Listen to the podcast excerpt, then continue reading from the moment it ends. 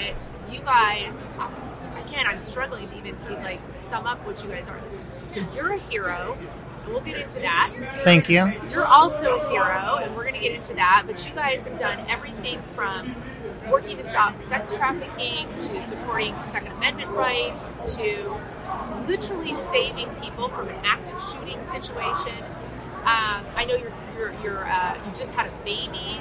We're going to talk about the COVID nineteen vaccines. We're going to talk about the education system. So um, let's get into this. We got a lot to cover. Yeah. There's so much. We're excited. Where should we start? Should we talk Well, about? first of all, thank you for having Yeah, us thank you on. so This is amazing. It's always good to see you. Yes, it's good to see you guys. So maybe we start and we talk about the fact that you guys just had a baby Yes. in the midst of what's this chaotic situation in our country. We uh, we still have an emergency state in some in some states, and actually even at the federal level because they can't stop that emergency state. Otherwise, they'd have to pull the vaccines off the market. Right? Yep. Right. Because they're still under emergency use authorization. Yep. So, talk to me about being a new parent and what's happening with the education system, what's happening with the vaccines. What is your journey with this? Oof, loaded question. yeah, I I guess I'll jump right in because my mama bear comes out when I start to talk about this, right? Okay, yeah. When we realized that we were pregnant and bringing a baby boy, an amazing, beautiful baby boy, into this world, and all the ridiculous mandates and impositions that are going on right now, like, how do we take a stand against this as parents? Yeah. And really, it's educating ourselves on what's going on. But you just see this massive power grab, I think, when it comes to the vaccine mandates in the Yep. education system. They are after our children, they are after our youth. It is plain as day, they're not hiding it. Right. And so, from every different angle, specifically medical, specifically the education system, because that's where it starts, right? Like in the education system, if you can get them young. Then then they're they're swept up. Right. So, so you're, you're seeing then what we're seeing too, which is the they're they're targeting the children. They're destroying the nuclear families. You said you had a little baby boy. There's such a war on masculinity. Yep. You are a white male. You therefore must be toxic. There's Yep. clearly something that we have to, to squash. We we actually leaned im- immediately into that, and uh, we when uh, we posted the first picture, we're like, oh, crossing uh, extra toxic masculinity coming in hot. Yeah, we brought some Um, extra toxic max- Like, masculinity into I the am proud to raise a son who will stand up for what's right and and be masculine and look out for people. Um, what's that quote that's been going around where it's good to be dangerous, uh, to be a good man, you also know how to be dangerous because without being dangerous, you're not a good man just because you're gentle. Right. It's because you can control that dangerous side of you. That's right. Uh, and you need to be a protector. And if you can't protect your family uh, and or even yourself, then I personally uh, will not give you the credit of being a real man. Like so, um, I'm excited to raise my son and teach him things that I wish I knew growing up. I didn't grow up with a father, and I, that is a big thing uh, for me. And blessed with Britt as the mother of our son. And I think we should back up real quick though and tell you, you know, we weren't dating very long, honestly. Um, We were fresh dating. This when is- we found out that we yeah. got pregnant. Oh my gosh. Yeah. we were a couple months in. Uh-huh. Um, I was very close to asking her to be my girlfriend, being serious, like, like it's Candid. We're just very gonna be candid. with you Um, guys. But Well, I, should, right? I feel like it's something we should lean into because I feel like that a lot of people go through this, and it's real in our culture more so than ever today, of this dating culture and hookup and all this stuff. And um, you know, we were actually caring about each other when she got pregnant, though. So we are a little different than just like a hookup culture. but um, when we found out, we had you know a lot of options, and one of the first that are on the top of the list are you know we could handle this inconvenience, but that was never an option for us. Right, right. That's like the world's perspective, isn't it? Yeah. Is this can That's you what's handle being this pushed. inconvenience?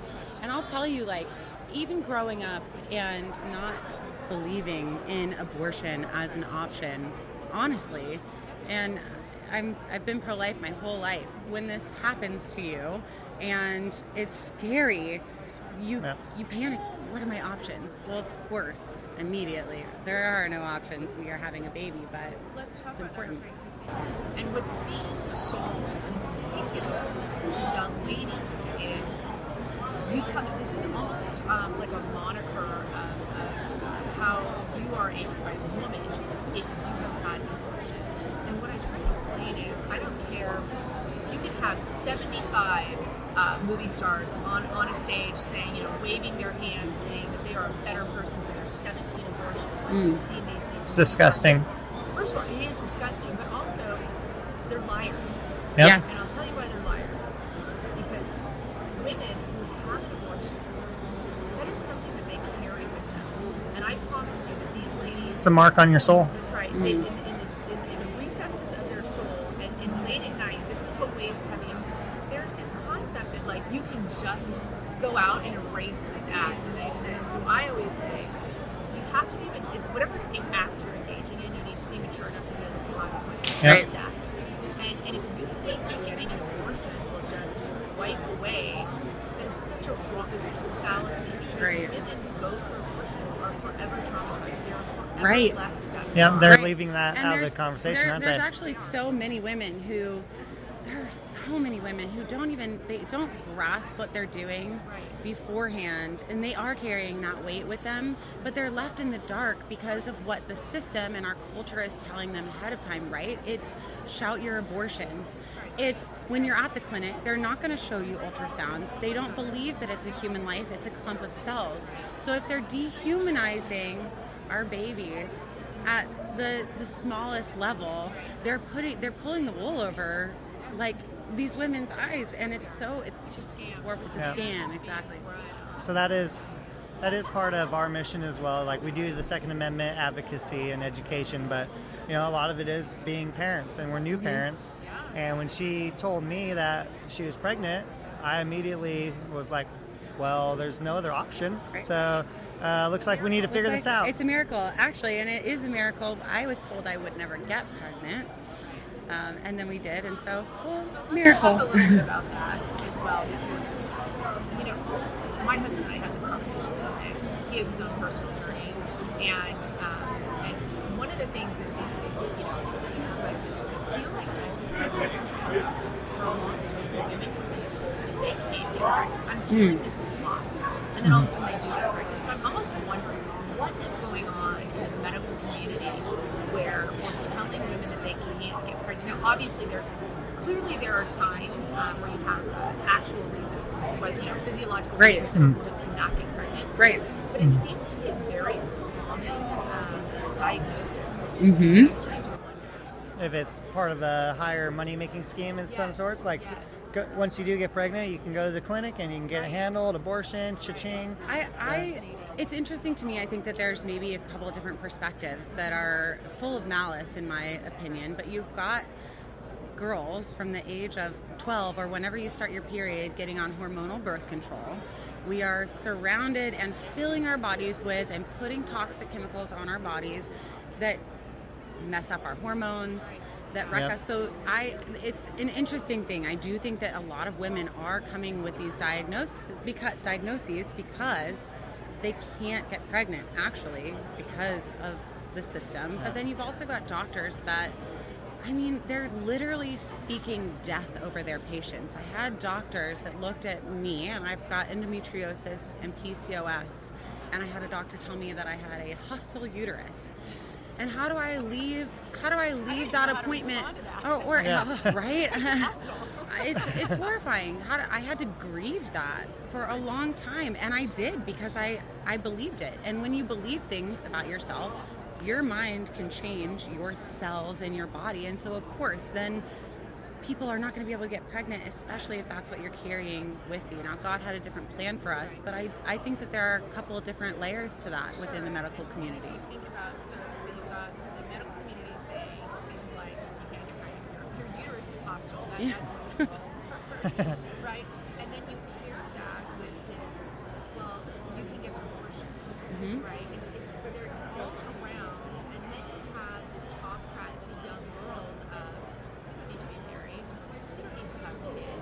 you need to be you need to have kids. To work. You need to it's more up. admirable to work. Yeah. As a matter of fact, being the career woman is what you should have always done. We see that in Hollywood time and time again. And, and Taylor and I don't watch a ton of TV other than maybe some background noise, but it's so interesting to me to see the strong Mm. female character lines right now. What's making them, quote, strong is their singleness, their independence. There are these boss ladies, and I am all for that. I come from a career background. Look at us, like, I, we, I love to work hard, but let me tell you, being a mother is the best thing in the whole world, hands down, best job that you could ever And have. And the best thing I could do is allow her to be that. It's a lot of work for, for women, and I've learned a lot over the last eight months. I never knew if I was going to be a dad. I never knew my journey. I always thought I was just going to work, work, work, and that's kind of the culture we're being brought up in. And um, we're taking this opportunity to share our story and be vulnerable and say, you know, it's probably the best thing that happened to me when I found out that I was going to be a dad because I get to level up.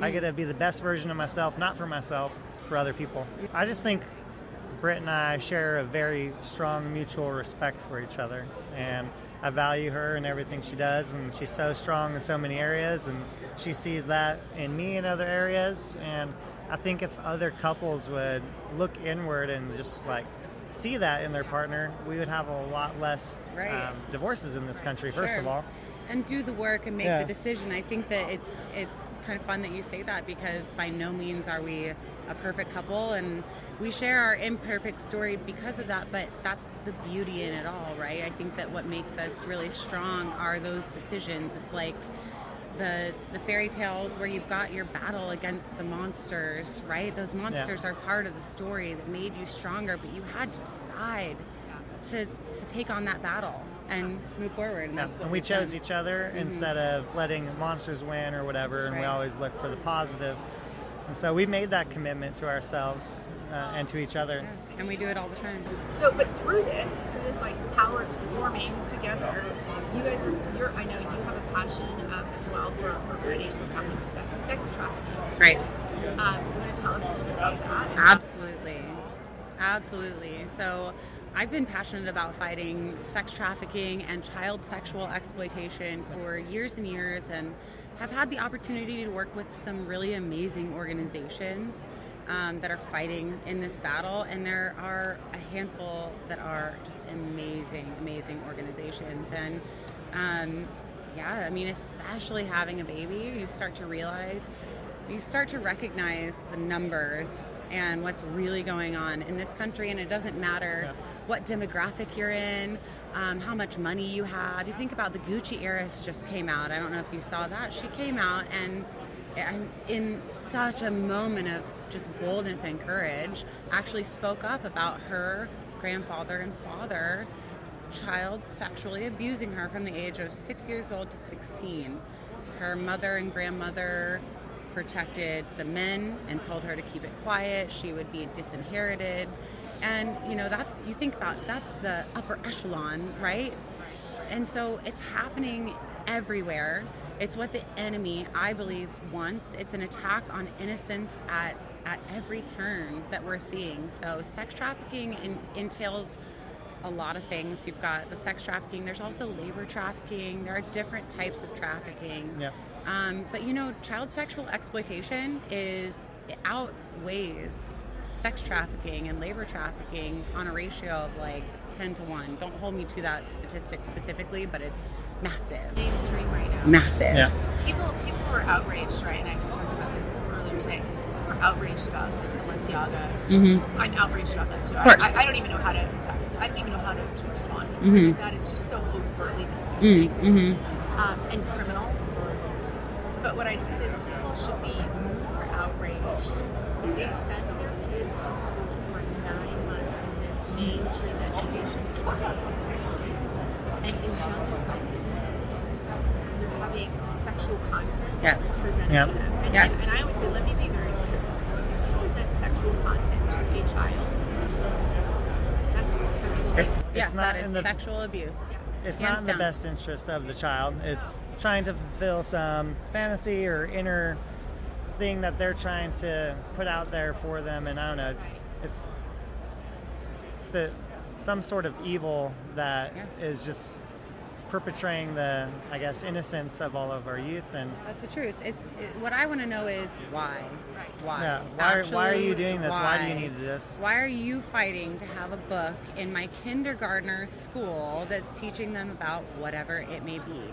Why is it now that we have teachers on TikTok talking about how they've explained their gender identity to your preschooler? And actually, one of the one of the very very few things that COVID did was expose these things because parents realized, oh, this is what's going on. Yep. And so, how do we encourage parents to get involved, to take control? Actually, you're responsible for your kids. It's not the government, but that's so. Let's come back to the why. Why? We want to tear away their innocence. We want to be in control of them. You are no longer in control of them. And then they're going to grow up in this it- culture and they're going to continue to, yes. Well, it allows them to perpetuate sexual, uh, make sexualization just gen, uh, generalized, and then Mm. it makes it acceptable if then someone who's older, um, you know, becomes a pedophile or something, and then what they're doing is giving people a slap on the wrist and saying, "Oh, it's just like a thing, it's okay." And if they start younger and younger, and they do this over generation, they can get that to be an okay thing. And we're here to say that it's not okay, Mm-hmm. and we're not going to let you build that up over generations. And I think parents are fighting back. We're Mm-hmm. seeing homeschooling growing at an e- exponential rate. We're going to homeschool.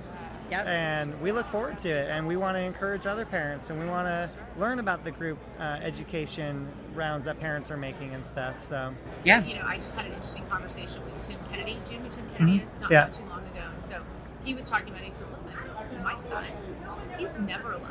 We don't leave him alone with Mm-hmm. teachers. We don't leave him alone with, with Taekwondo instructors or whatever other activities he's engaged in. We're parents. Right. yeah, We are supervising and overseeing every aspect of his development in his life. And I thought that's such a profound thing. Yes. Yeah.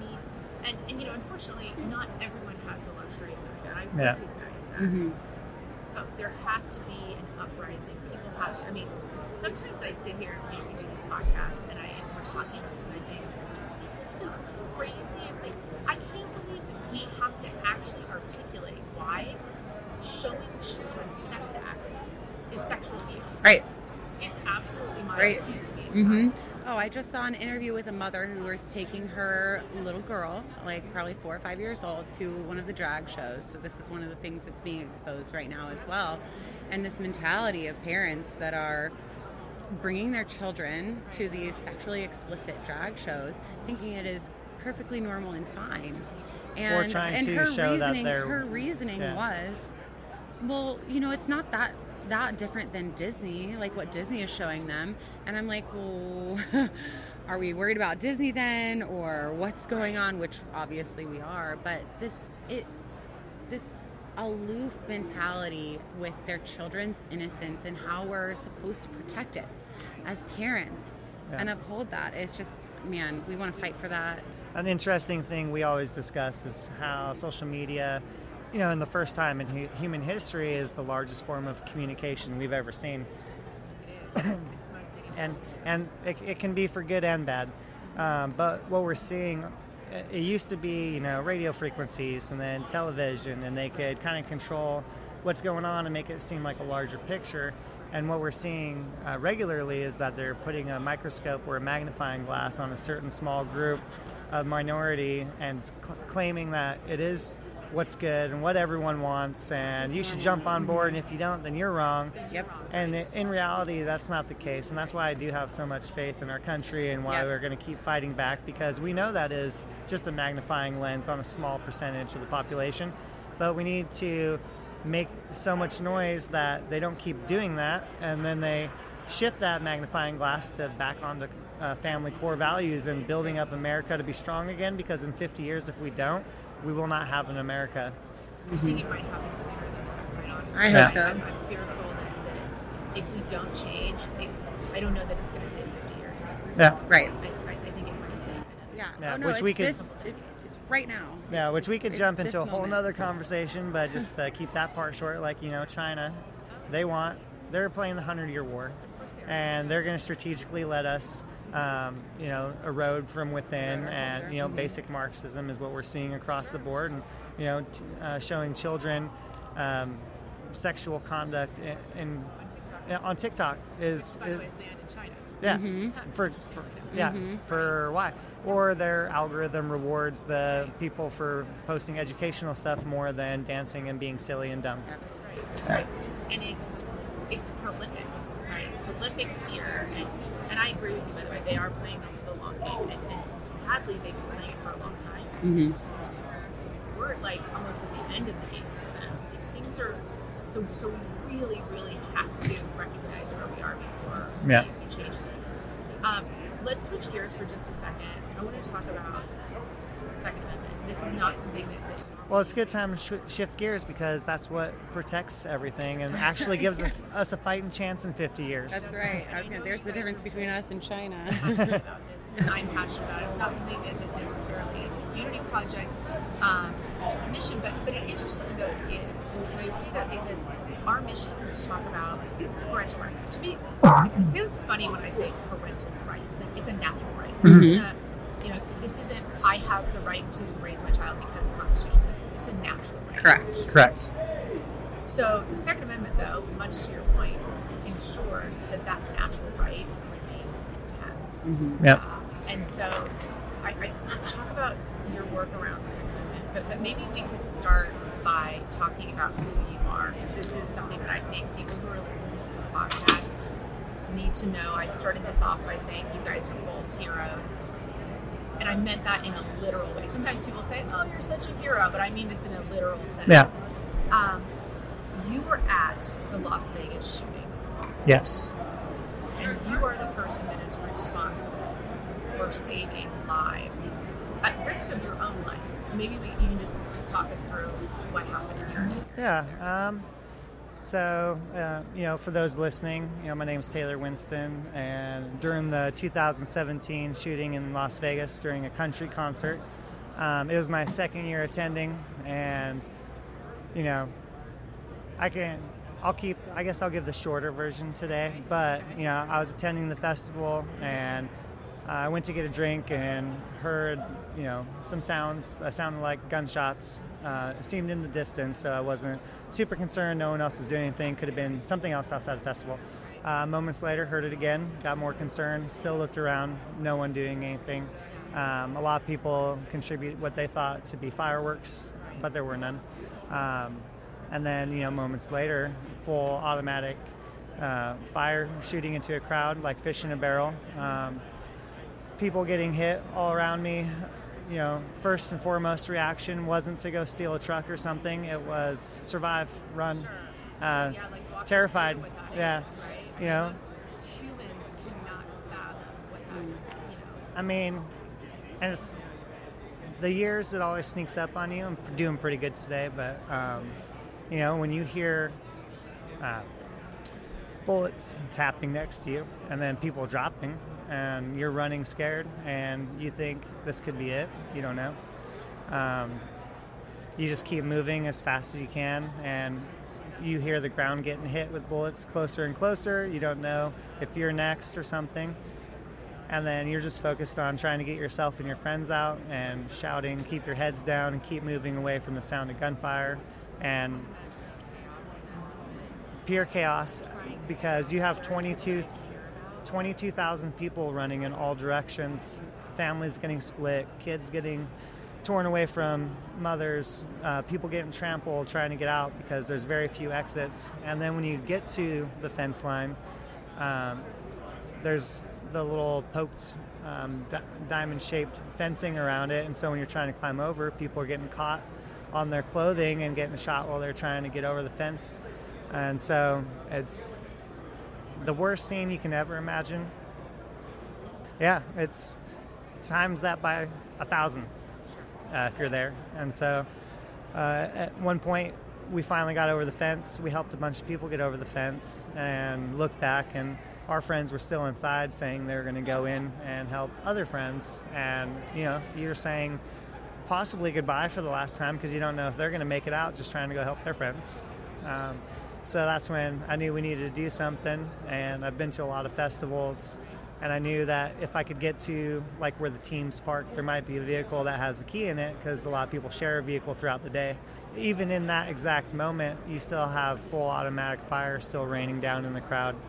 And you don't know if it's one person on the 32nd floor or if it's people on the ground. And if you run around a corner, you're going to run face to face with someone with a rifle in your face and you have nothing else to defend yourself.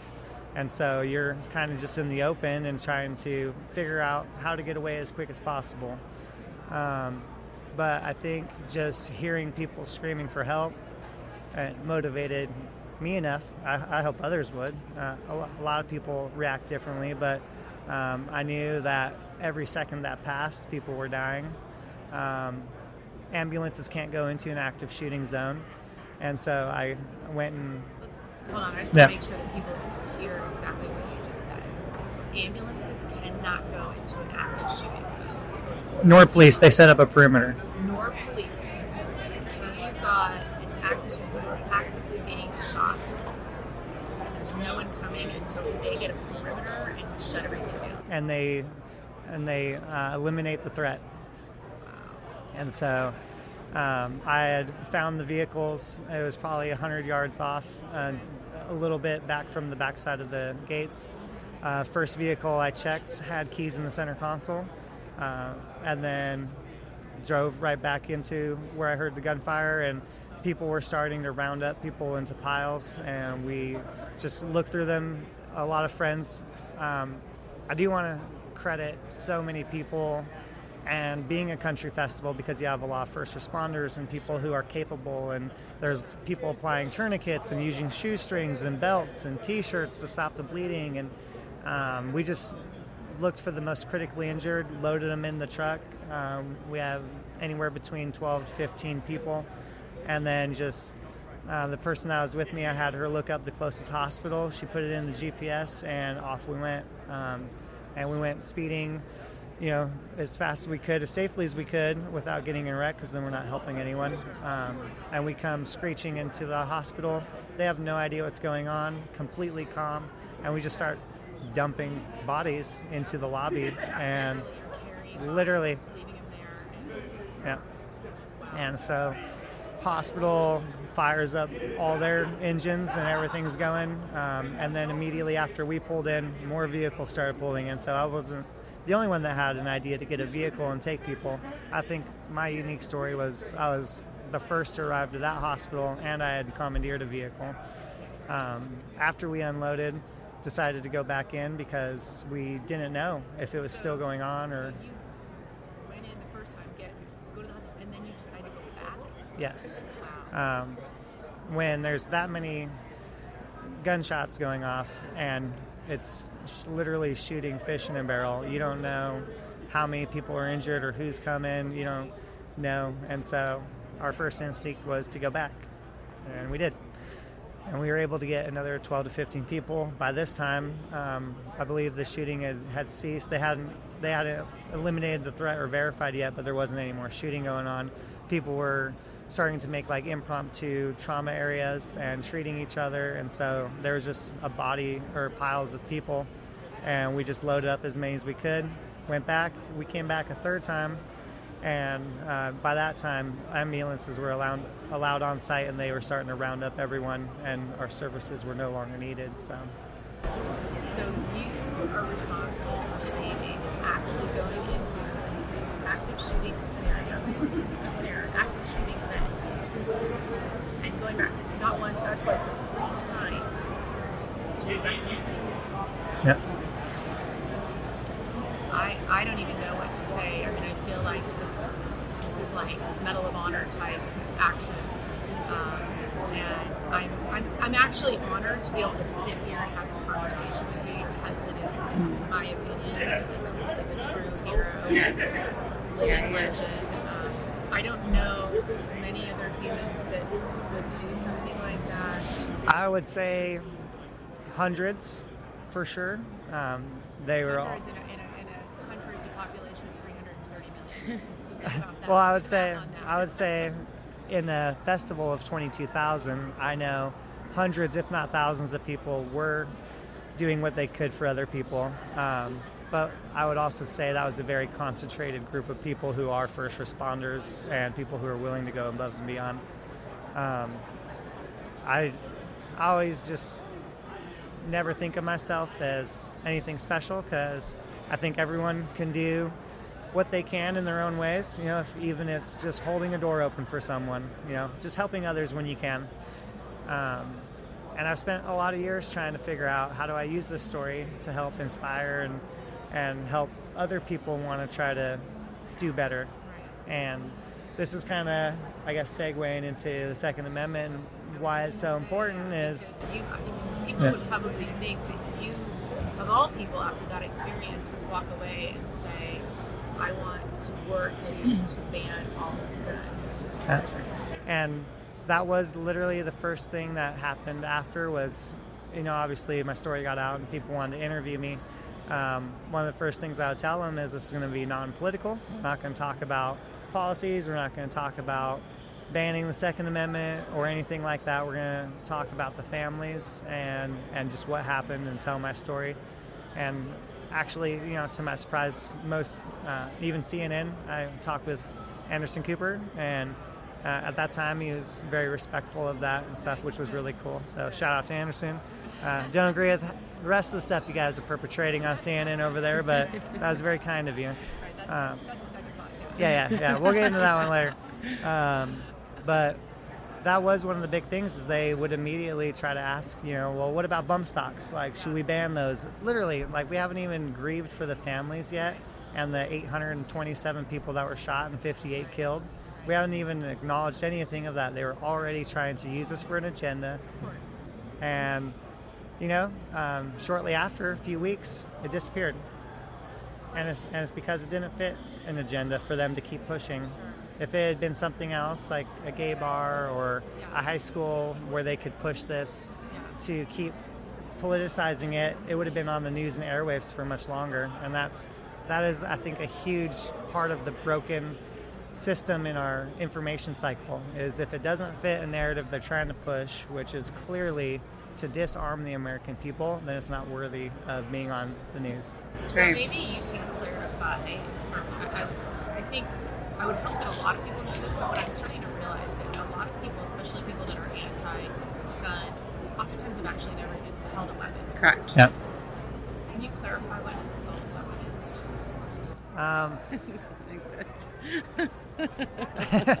and a- um, there's no such thing. an assault an assault weapon is real. It can be my cell phone. It can be this mug on this table. It can be this microphone I'm speaking into. I can I could literally kill either one of you with this right now. Obviously, Let's hope that doesn't happen. Yeah, I wouldn't. why? They're like, all right, cut it, cut it, guys. Um, but but this is a this is a blunt object, and this is now an assault weapon. Um, I think it's been a term that's been used to make a tool scarier and trying to indoctrinate the mass public and um, de-enlighten the public, if you will. Um, our founding fathers uh, spent many, many years debating this and figuring out. Many, many people smarter than all of us figured out throughout history that a population that can't defend itself in, inevitably becomes overcome with tyranny and greed of the deep natural instinct that lies in so many ill men and women. And they saw that and they wanted to protect that. For this nation, that was an experiment to start one of the greatest countries in the history of mankind with one of the greatest documents ever written in the history of mankind. And it never passed ratification until 1971 when they then included the Bill of Rights with the Second Amendment. That's right. And there is a funny audio going around. It's it's like it was the second thing they wrote, and they're like talking about um, the Constitution because you know Declaration of Independence, which was their death warrants signed. um, so if you ever are curious about what the John Hancock is, it's because that man in the face of tyranny stood, signed his name the biggest on a piece of paper declaring independence from a tyrannical government inevitably signing his death warrant.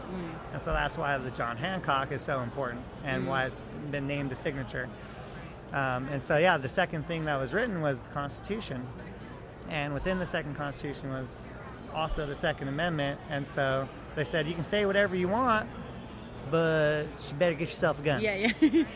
Because you might say it to the wrong person. all, all this is deriving from the AR-15. The AR-15 is a, um, you know, was designed to be a military-grade weapon to harm and kill humans for warfare. That's what it's for, which is why we need it. Is in case we do need it in time of tyranny. We don't want it to go shoot clays with it. We don't want to go hunting with it. We can use a rifle. That's fine. We need something of equal power to stop uh, a government who wants to enforce a similar power on its population and be able to push back. Um, there's so many uh, times across history we can refer to why it's so important. But to get back to what an AR-15 is, is Armalite rifle.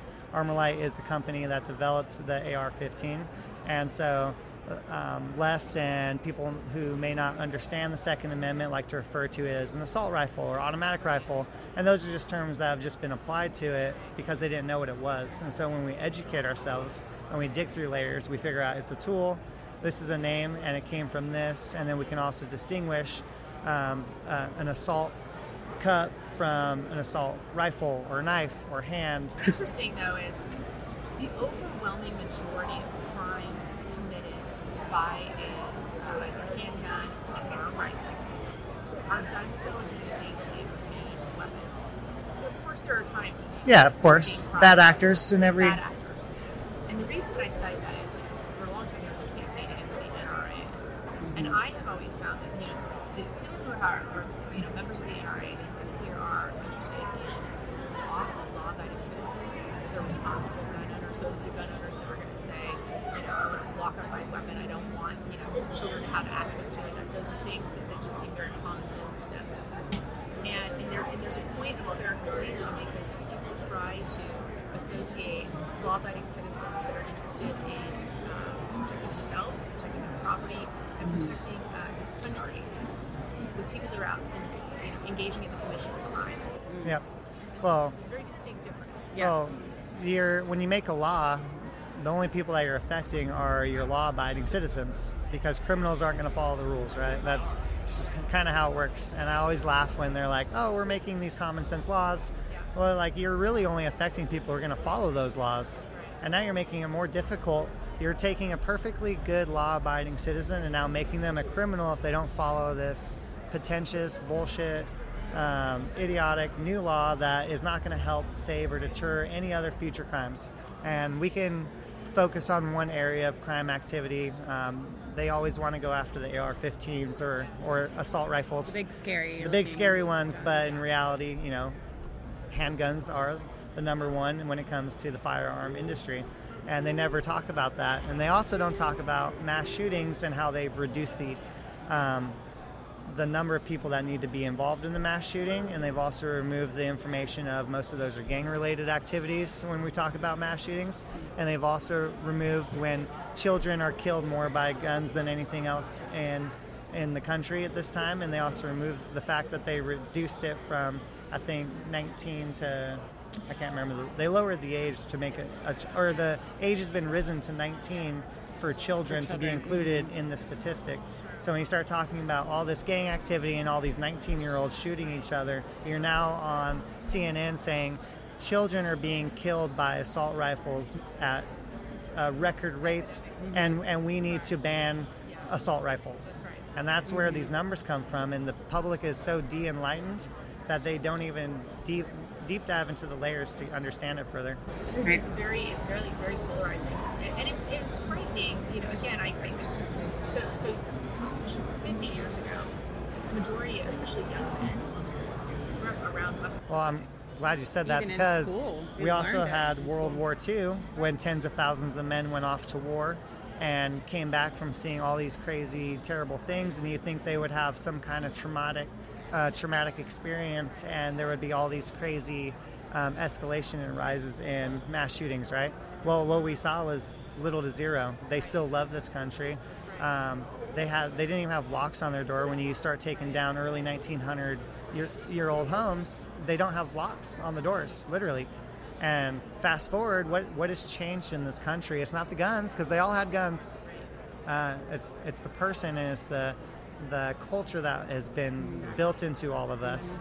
and we've created this culture like uh, of fear and and I think you know we've said it but I think it's worth repeating you have cities so I can reference Chicago Los Angeles the entire state of California in those areas interestingly enough they have the highest amount of gun control laws Mm-hmm. Yep. And the crime is epidemic Yes. Yep. and I'm not using that word lightly. And people have this misnomer too, especially in California. Well, you can just go out, you can go to, I don't know, your local Walmart and buy a weapon, and I can, I can be walking down the street and buy it. And that's such a misnomer. And it, I know each state, you know, varies in terms of how they, they have gun, gun sales operate. But in California, I can tell you, um, you go to buy a weapon, it is not an easy process. Right. Yeah. You have a full background check run. That's right. You have a 10 day waiting period. Mm-hmm. Um, and, and it is it is not like a simple process to Yeah.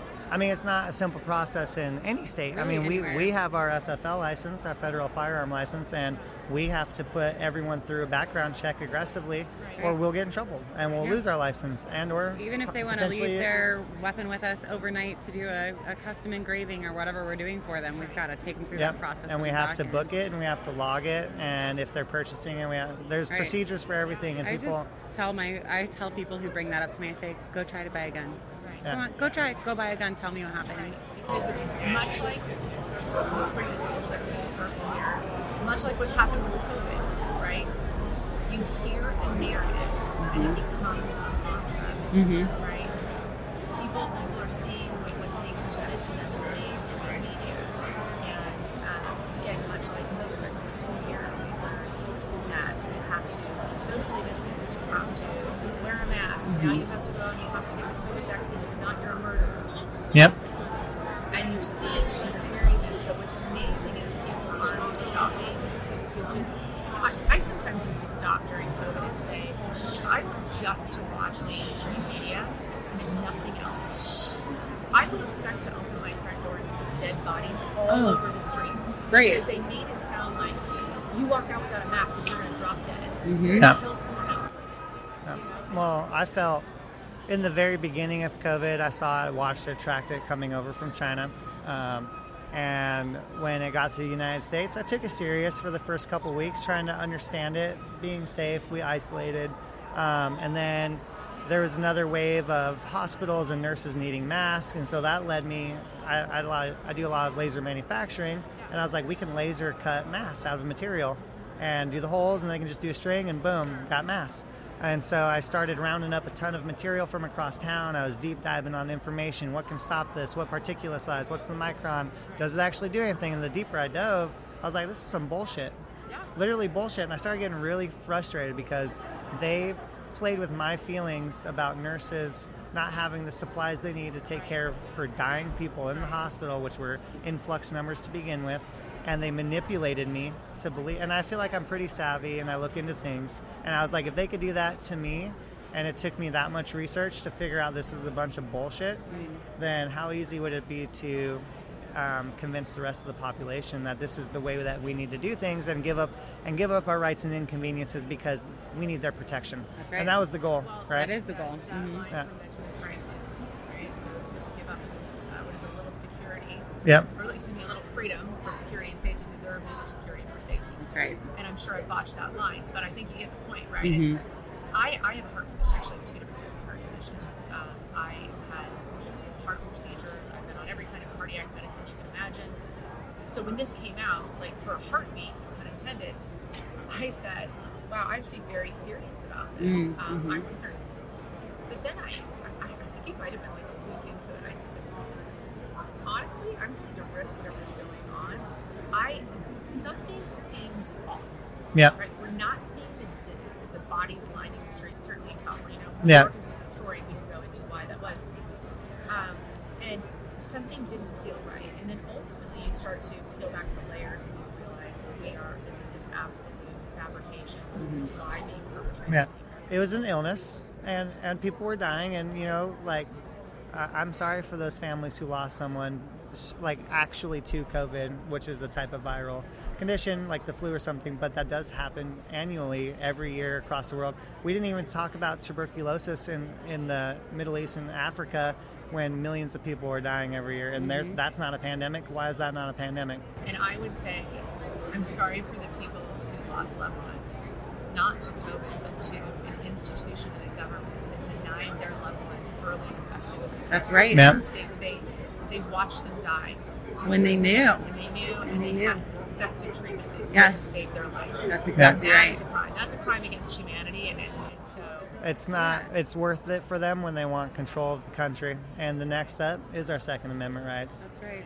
And you know, to clarify for everyone, I don't think we've even said what the Second Amendment is. oh yes, let's It's a, a well regulated militia being necessary to the security of a free state. The right of the people to keep and bear arms shall not be infringed. And I find oftentimes people think the most important part of that, or like most regurgitated part, is uh, you know my gun rights shall not be infringed. But really, the if you go back to the beginning of it, it says necessary to the security of a free state. And in the Constitution, the only place you see the word necessary is in the Second Amendment. That's That's very powerful. Our our founding fathers were extremely wise. They pulled from multi government documents across um, you know centuries of understanding, and they debated about it in conventions with other highly educated people, and they they built all of this from an enlightened public, and they came up with these these laws of the land and natural rights that we should all have.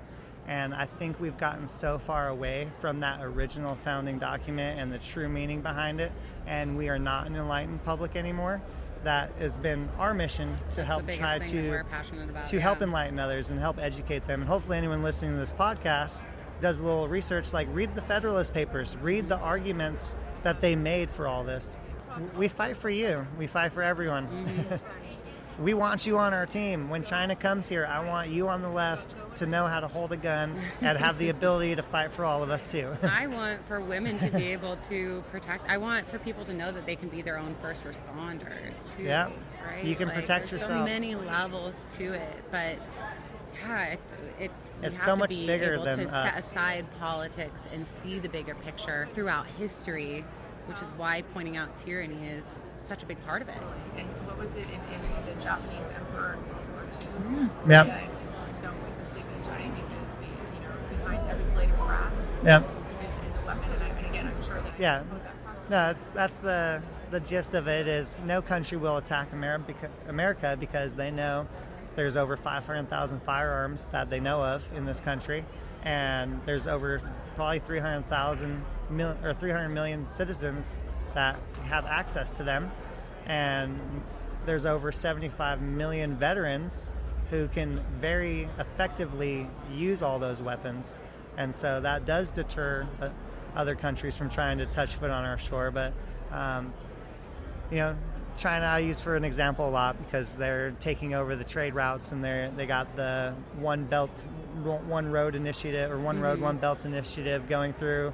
And Afghanistan pullout was a huge disaster because now they gave up all that strategically placed uh, mm-hmm. trade route in the middle of that area with so many resources to, of equipment mm-hmm. left over. Yeah, just so many flaws in that whole thing. But over time, they're going to build that all out. And eventually, if we keep eroding from within, we don't come together and at least agree on a few things. You know, human trafficking and child exploitation is bad. I don't care if you're left or right. That's bad. Right. I would hope that we can all Let's also say a family should be able to protect themselves, regardless of. Let's. We don't need to think tyranny is going to happen tomorrow and we're going to have police cracking down on us. But it does happen. It happens quick. You know, you go back to. Um, the Nazis and Jews and Hitler and everything that happened over a very short period of time with one man who was able to manipulate the political system as a popular vote.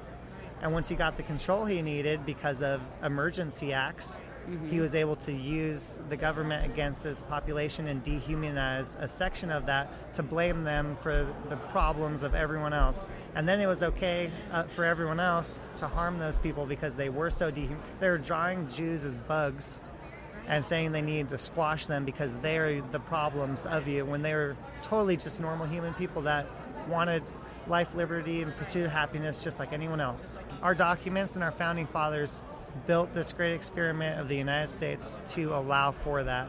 And the further we get away from those documents, the closer we get to losing this country. I think it takes a lot of purposeful insight and that point of being the enlightened citizenry that is eroding and being eroded right now. That's the most important thing that we can be fighting for. Yes, it's our responsibility. It's, our responsibility. Mhm. it's beyond that. Like it's, and as parents, our, it's our responsibility to ensure that our children Yeah. understand the, the, the powerful responsibility that they have as being born in this amazing country. Which I will, I will end on this note. I will say, I firmly believe that the United States has been and remains the greatest civilization in human history, the most opportunity-giving Yes. Yep. civilization. Yes.